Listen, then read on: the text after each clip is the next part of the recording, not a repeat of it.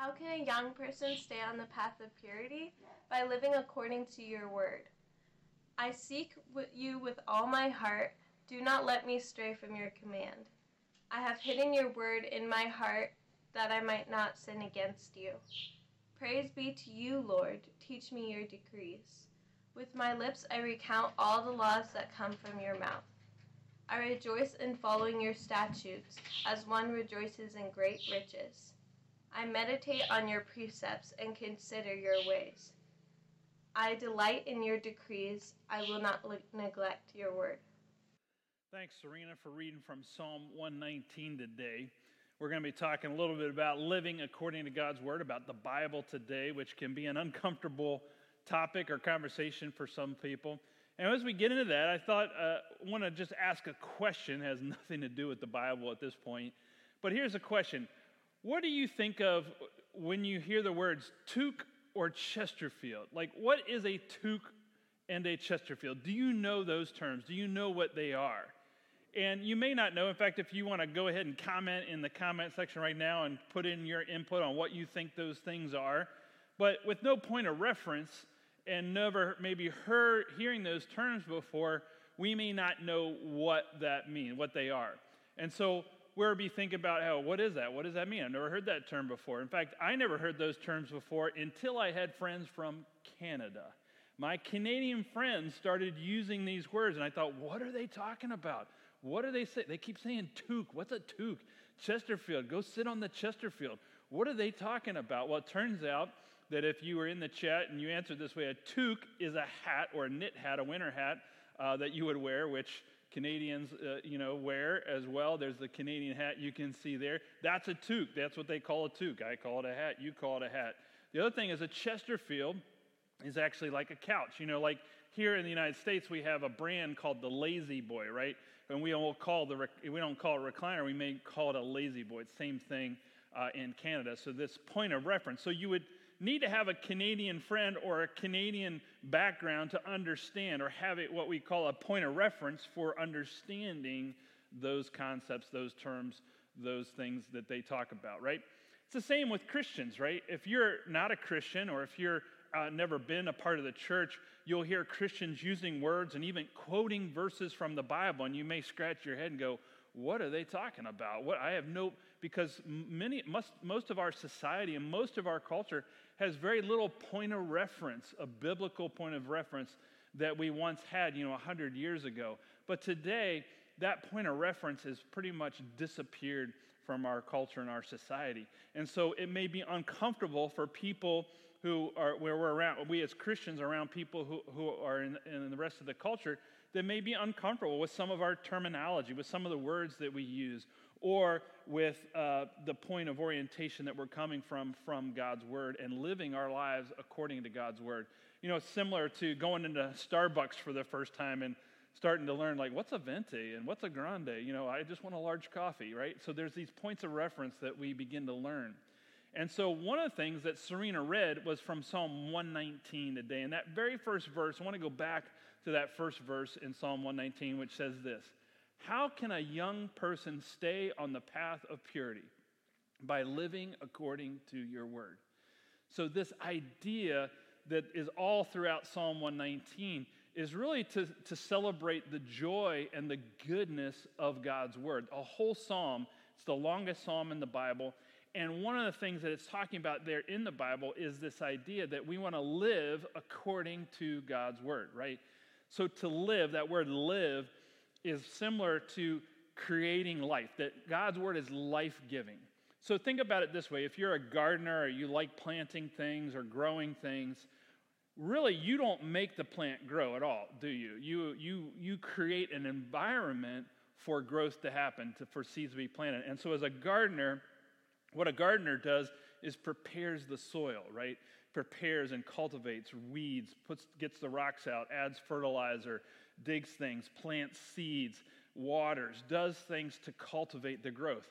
And so to live according to God's word and to bring light is, a, is to live and to practice the things of God's word that will bring us spiritual life and help us to grow as Christians.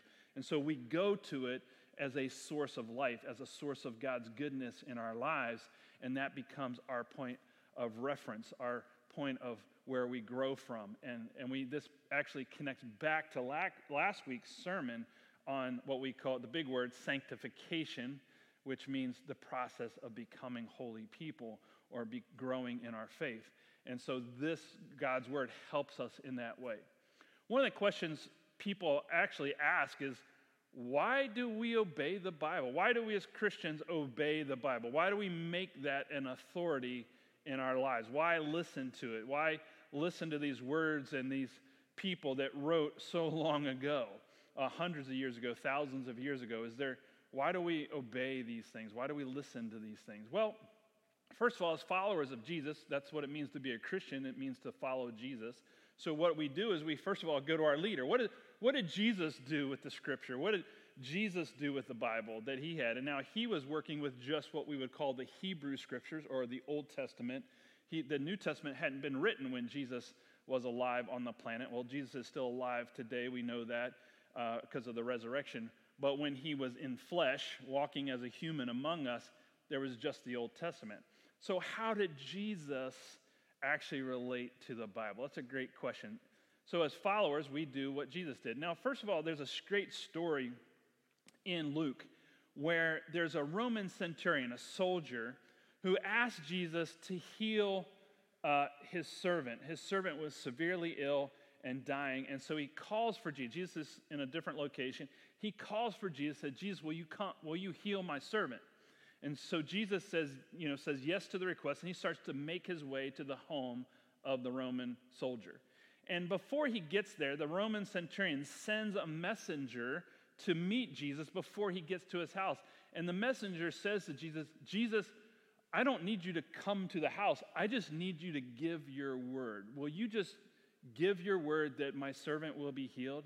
So, all the centurion wanted to know was that Jesus had ordered the healing, right? Because the centurion knew that if the one in authority over him gave the command, that it would be done. He trusted in the authority of Jesus. He relied on the authority of Jesus to heal his servant. And when, Jesus responds to this faith in the authority, in his authority, he says he has not seen such exceptional faith in all the people around him. So think about that. What it took for the centurion was to have faith in the authority of Jesus. Jesus points us to have faith in the authority of God's word and ultimately in Jesus' word, in Jesus' command and authority.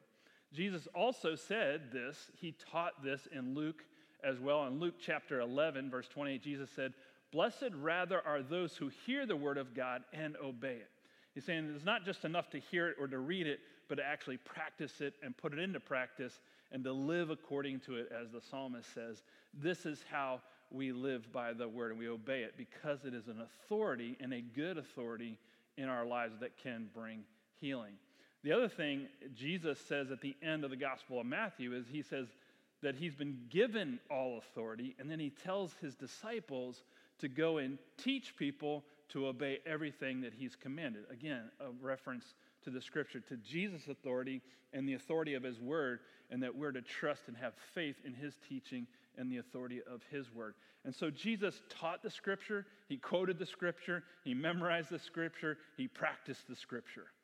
And so we, as followers of Jesus, follow the same way. We do the same things, and we consider the Bible to be an authority in our lives. Now, along with that, whenever there's an authority, one of the great questions we have to ask ourselves if I'm going to listen to this authority, is this a good authority? Because we know bad authority. We know that when we trust an authority and they don't do good for us, we learn to distrust authority in our lives. So, why obey the authority of the Bible or the Word of God or what Jesus teaches us? Well, first of all, we believe that God is good. We believe that God is a good authority for us, that God is that wants the best for us, that God is doing good for us. So we believe that God is good. And so we obey God, we listen to God because we believe that what God is saying to us and speaking to us is good for us. Now, somewhere along the way, uh, a nutritionist and doctor said to us, Spinach is good for you, right? Spinach is good. It's good nutrients for you. So we we decided, you know, okay, they, we trust that authority because we're going to say, all right, I agree, spinach good. But now, I don't like spinach. I don't like eating spinach. I also don't like broccoli. I know we got broccoli fans. I know we got spinach fans. Who's a, who's a Brussels sprout fan out there? I'm a Brussels sprout guy, especially if you put enough butter or cheese sauce on it. It's great. So, but think about this how this authority has said spinach, leafy greens is good for you. But there's a part of me who's like, I don't like spinach. I don't like leafy greens. Right? I don't want to eat it, right? But I know it's good for me. So what do I do? I put them in my protein shake in this morning. I take a handful of spinach every morning and I throw it in my protein shake and I disguise it, you know, so that I get the nutrients. Because why? Because I'm trusting that the authority has said this is good for me, right? And so I'm trusting that authority and I believe that it is good for me. It's the same. We believe God's good and that God is an authority in our lives that wants good things for us and wants us to be healthy spiritually. And so there are things in God's word that help bring about that healthy spirituality. The other thing is, we believe God's word is reliable, that God is reliable, that God's word is reliable. Um, often uh, people have not seen the Bible as reliable or valid. And I think back to some of my studies in the pre in the in the earlier millennium, we're in the 21st millennium, uh, but in the 1990s, right? I that's right. I was born before the millennium, and some of you can't even believe that, right? Don't even know what that's about. But in the 1990s, I was actually doing some research on King David in the Old Testament. And some of the scholarship I was reading was from like the 60s, the 70s, the 80s of, of the 20th, you know, the 1960s, the 1970s, 1980s. And these scholars were looking at David and they were saying that David was not a real person, that David was a mythical figure. And the other thing they were doing was the Bible placed the life of David about the 10th century BC. The Bible places David there. But the scholars were questioning the date of the Bible. They're questioning the reliability, the validity of the Bible. And so they were saying, you know, David probably, if he was a real person, was probably about the 6th or 7th century BC. So what I found interesting is that these biblical, quote, biblical scholar, scholars were advocating for not believing the Bible. They were saying the Bible is guilty until proven innocent, right? And they were proven. So I'm reading these commentaries, I'm, I'm reading these scholarly articles, and they're questioning uh, the, what's in the Bible. And so at the same time, in 1993 and 1994, there were two key archaeological findings that came out in the 1990s. Now, these two archaeological findings were stone inscriptions from a Mesopotamian king and from an Egyptian ruler that mention King David and mention going to fight and to be in battle against the house of David. So, this is in stone, written in stone by people outside of the Bible, outside of the biblical witness, people who didn't even believe the Bible, know anything about the Bible, but they're both referring, two separate witness accounts, to the life of King David. And interesting, when they did the research, archaeologists looked at the stone inscriptions and they dated them with, you know, with carbon dating. They looked back and they found out that both these inscriptions were from the 10th century BC. So this was proof that the Bible what the Bible was saying about King David being a real person and what the Bible was saying about David living in the 10th century were both confirmed by this archaeological evidence that was found in the 1990s. So, those scholars that had been doubting the reliability of the, the, the Bible, who had been questioning the reliability of the body, were wrong. And so, that's the thing is that oftentimes we look at the Bible as guilty until we can prove it innocent rather than assuming that it's innocent until we can prove it otherwise. So let's think about our approach to it. So we as Christians take that approach. We believe that the Bible is reliable and is innocent until proven otherwise. And oftentimes it's proved to be true. And it is a reliable for us and accurate for us. And again, if you can you can look at some other archaeological evidence, go to the Qumran scrolls in Israel, and you can find more evidence of the accuracy and reliability of what we have in the scripture. So, we believe it's reliable. The other thing we believe, and this is really the heart of it for Christians, is we believe that God is speaking through the Bible, speaking through it. And we get to know God, and God is revealed to us as we read it and discern, learn it excuse me, and live according to it. So God starts to speak to us through it. If you remember, if you haven't watched last week's sermon, go back and watch uh, about how the role of the Holy Spirit in helping us to grow. And that role of the Holy Spirit is the Holy Spirit works with us even as we read Scripture and as we listen to Scripture and obey Scripture. The Holy Spirit speaks to our spirit and we hear, and God is revealed to us in that process.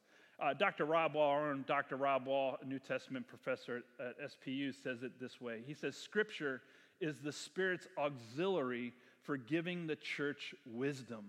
But such is received only by faithful readers who study the text very carefully in expectation of hearing a sanctifying word from the Lord Almighty. And I think that is a great approach for us. When we read the scripture, are we expecting God to be revealed to us? Are we expecting to hear from God as we read the scripture? That's the work of the Holy Spirit in us to do that. Rob also puts it a little bit more simply. He says this one finds God's heart in the text. One finds God's heart in the text. And that's the thing about a Christian, about a follower of Jesus, is we want to know God's heart. So we read the scripture to know God's heart and God's holy love for us and for others. And if you heard what Serena read in the Psalm 119 today, you heard this idea. The psalmist is saying, I am seeking God with what?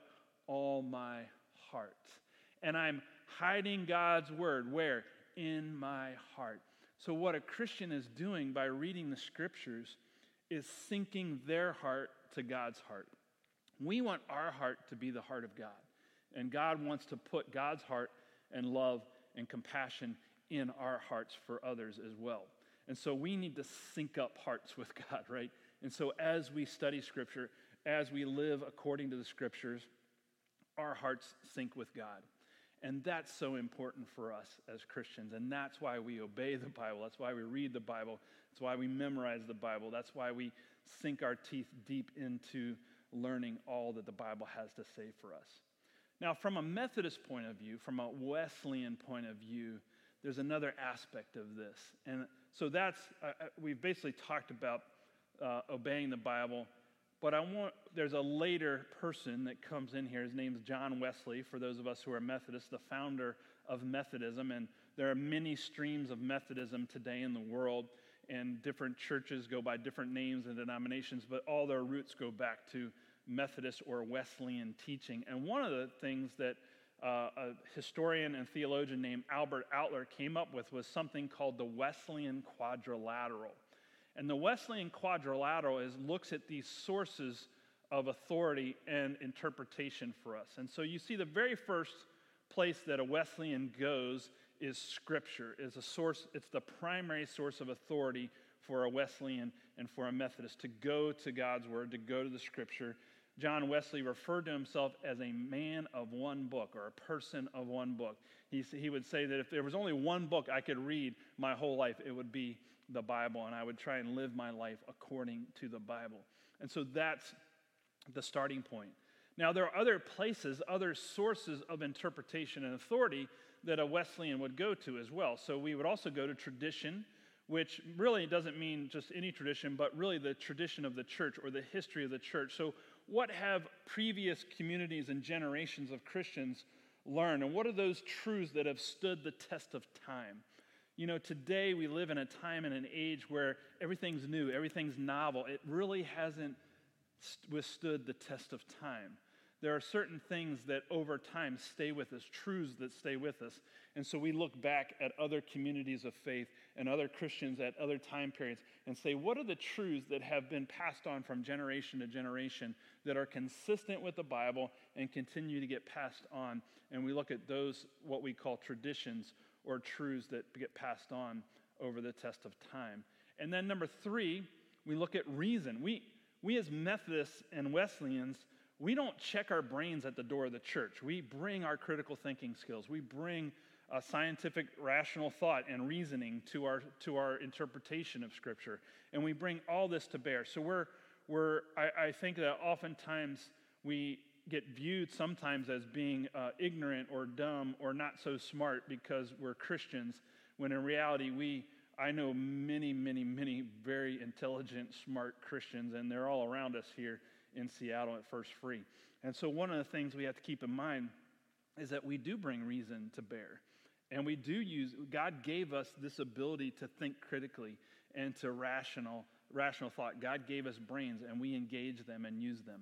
And then number four is experience. Experience that we have our own experience of God, we have our personal experience of God, we have our community experiences of God that we share. And those experiences we constantly are also confirming and comparing with the primary authority of Scripture and the experiences of people in the past as well. So we're saying, yeah, that's been my experience, that's been this other generation's experience, that's been your experience. So we confirm our spiritual faith experiences together as a community, and we use also that as discerning the Holy Spirit speaking to us. But keep in mind that of the four, Scripture remains primary. Now, what's happened today in secular humanistic cultures is that what's happened is that they reverse that order, right? So, number one will be personal experience, will be the primary authority. What's truth for me? What's my narrative? This is very postmodern. Uh, so, what truth for an individual would be is just what my experience is. So, experience becomes the number one authority. Number two becomes reasoning, rational thought. We're part of the scientific method. We're raised in an academic uh, culture of scientific thought, and we hear the term follow the science, right? And so these two things get elevated as authorities in our lives in secular humanistic cultures. What goes away the, at the same time is tradition and scripture. So both tradition and scripture are then relegated to the sidelines of authority or not seen as an authority at all anymore because they're just obsolete. And so that's the viewpoint that, we, that exists right, in the culture today. The issue is, is that those two sources of authority or information or truth for us are not always consistent. For example, uh, do you remember when Pluto was a planet? Right? Remember that? We would have said some time ago, uh, name the nine planets in the solar system, right? Pluto, fact, right? We would have said that was a scientific fact. Today, it is no longer a scientific fact because science is constantly evolving and we're learning new things and we're coming up with new definitions and we're reinterpreting things. And so science is in a process itself uh, that is not what was fact, you know, 20 years ago is not necessarily fact today. And so we see that that is shifting as well. The other thing is our personal experiences are not always reliable authority for truth and for reality uh, when I engage with different people and conversation with different people, people see things differently. They have different perspectives. And sometimes it's not always the truth or it's not always reality. And our personal experiences can change over time. And what we thought was true at one point in our lives may not be true at another point in our lives because our personal experiences are always evolving and changing as well. For example, my friend Steve and I, uh, we love riding roller coasters. In fact, when I was a teenager, I could get on a roller coaster and I could ride it multiple times 10 times, 12 times in a row. If there's no line, I just jump right back on and I would have a ball. We have a great time. So we love riding roller coasters, going to amusement parks. So we thought, let's take our teenage daughters. We both had teenage daughters. Let's take them to an amusement park and let's relive the days of riding roller coasters and rides at the amusement park. So we took our daughters to uh, Universal Studios in Orlando, Florida one summer and we went to the park early and we said, let's, they had just opened up this place in the park called Harry Potter World. And so we made our way all the way across the park to this new part of the park because we figured it'd be crowded and busy because of the popularity. And so we got there and we sure enough, we jumped on the first ride. There was no line. We jumped on this 3D interactive ride and we're going all over the place and flipping around and twisting around and going upside down. And then we get off that ride and we look over at the roller coaster called the Dragon Challenge at the time and dueling roller coasters with loops and curves. And we said, let's go over that. There's no line there. We run over there and we get on that roller coaster and we're going through it. And I get off of that ride. We all get off, and our daughter's like, Yeah, that was great. That was awesome. And I'm, I'm, I'm getting off like, I need to take a break, man. My, my stomach, is, I, I don't remember responding this way. I, that my, I don't, when I was a teenager, roller coasters, I could just get off and on time after time. Now I'm not feeling too great. And I, and I'm like, I think I need to take a break. Can we go see a show or something or just go get a coffee or, you know, and I'm feeling a little queasy and our daughters, teenage daughters are ready to go. And And then we're like looking around, like, where's Steve? Where's Steve? And we can't find Steve anywhere. And uh, so we keep looking around. Then finally we find Steve, and he's got his head in a trash can uh, uh, uh, in that section of the park. And I think Steve was now having some remorse about that buffet breakfast he had that morning at the hotel. And so Steve wasn't feeling good either, right? And so here, we, we, our, our experience of roller coasters had changed over time, and some of it had to do with us getting older. I hate to admit that. But so what that says is that our human experience also changes, and we learn and grow throughout our lifetime. And what we believe was true in one part of our lives may not necessarily be true in another part of our lives. And so that's just part of human experience and growth. And at times, it cannot, our own human experience may not really capture truth or reality as well. So, but this is why, this is the reason that we need this point of reference that we started talking out about. And the Bible for Christians becomes a point of reference, kind of like a, a place of orientation, a place to go to to figure out direction in life and to live life. Uh, a few weeks ago, I was up, uh, went to Mount Rainier and decided to go snowshoeing. And I looked at the weather report at Mount Rainier, and the, the weather report for the day was sunny, blue sky day. So I made my way, drove up to Mount Rainier, and I had, uh, I thought when I got up there, I'd get a, a, map that had a trail map, and I was hoping to get a trail map when I got there, and I would follow the trail map. When I got up to Paradise, which is where you park your car, there, I couldn't get a trail map. They, they weren't providing anything with detail. I was also at this point out of cell phone range. I didn't have any cell phone signal there, and so I couldn't download a map uh, from my app. And so I thought to myself, well, you know, it's supposed to be a beautiful, clear, day, clear blue sky day. How bad could it get? Now, at this point, it's cloudy. Sun's starting to peek through a little bit, so I'm hopeful, I'm optimistic. It's clearing up. So I just say, hey, I'll just wing it. Famous last words of anybody who's ever gone mountaineering. And so I started up the mountain, but you know, I had this little gut feeling that I ought to take a compass reading. So I pull out my trusty old compass that always points north, right? You can rely on it. And I pulled it out and I took a compass reading and I said, I just need to take a reading to make sure the direction I'm setting out in so I have a point of reference, right? So then I began snowshoeing, and as I'm going up the mountain, the clouds are rolling in, the snow is starting to fall, the wind is picking up. And so as I'm getting up the mountain and as visibility is dropping, I decide, you know, I better take another compass heading. So I pull out my compass again and I take another reading to see where I'm at, reorient myself to where I started. Sure enough, I get another reading. And then I go back, start going back up the mountain. I had not taken into account elevation I'm used to training at sea level. Now I'm up over 6,000 feet. I'm starting to feel the oxygen deprivation a little bit, starting to feel the altitude. I'm also in deep, heavy snow with snowshoes and poles, and I'm trekking up the hill and I'm getting tired. And this is a very bad recipe, right, for anyone. You're tired, uh, you're not all 100% prepared. The conditions are not clearing up, they're getting worse. And actually, I, as t- I made it up to Panor, what's called Panorama Point, we were in whiteout conditions. There were a few others with me up there, but they had skis on. So they were skiing back down the mountain. I was snowshoeing back down the mountain. I wish I had a pair of skis when I got to the top of there. It had been so much easier. But as I'm at the top and we're standing there, the other gentleman there who's getting ready to ski down said, Do you have a map on you? And I said, uh, No, I don't have a map on me. He's like, Well, you know, I've gotten lost out here on the mountain in these conditions before uh, you know, do you know your way back? And I said, well, I took a compass reading when I started, and I think I can figure it out. So I, what did I do at the top? I pulled out my compass again. I reoriented myself. I figured out what direction I needed to go, and I looked and I followed that path. And so even in whiteout conditions, I found a way back. Even though the storm was surrounding us, I was able to figure out my way back. Now, I will tell you, I got a little lost on the way back, had to check the compass again, get back on the right course, and I had to make a course correction. But by the time I got down, I was beat tired.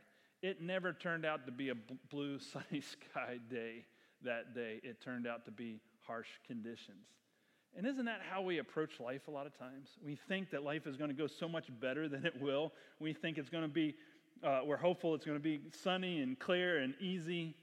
when in reality the storms of life close in on us. And when the storms of life close in on us, do we have a point of reference?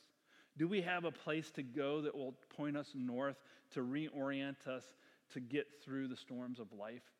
For me, that's God's word. God's word becomes a point of reference, it becomes a compass for my life and for your life. That when we go to God's word, when we hear God's heart, when we listen to the word of God, it reorients our lives in the right direction to get us safely home to God. That's the power of Scripture. That's the power of this ancient wisdom passed on to us through God's Word. Let's pray together. God, we thank you that you have given us this good thing, this goodness of yourself, revealing yourself to us through the Scriptures, through the Bible. Lord, help us to be people who will listen to it and hear it and find ways to put it into practice that our hearts, God, would be your heart, that our hearts would sync up with your heart, that we would, we would seek you with all our heart through your word, that we would hide your word in our hearts, that we would be people who live according to your word, and not listen to all the other surrounding voices in our lives, so many voices clamoring for our attention, claiming to have the truth, claiming to be reliable authorities in our lives. And yet, Lord, you want to draw us to you. You want to draw us to your heart and to your word. And so, Lord, help us to be people of one book, just like our founder Wesley was, just like other Christians are, that we would be people of your word today. Help us, Lord. Send your Holy Spirit to help us in this. We pray in Jesus' name. Amen.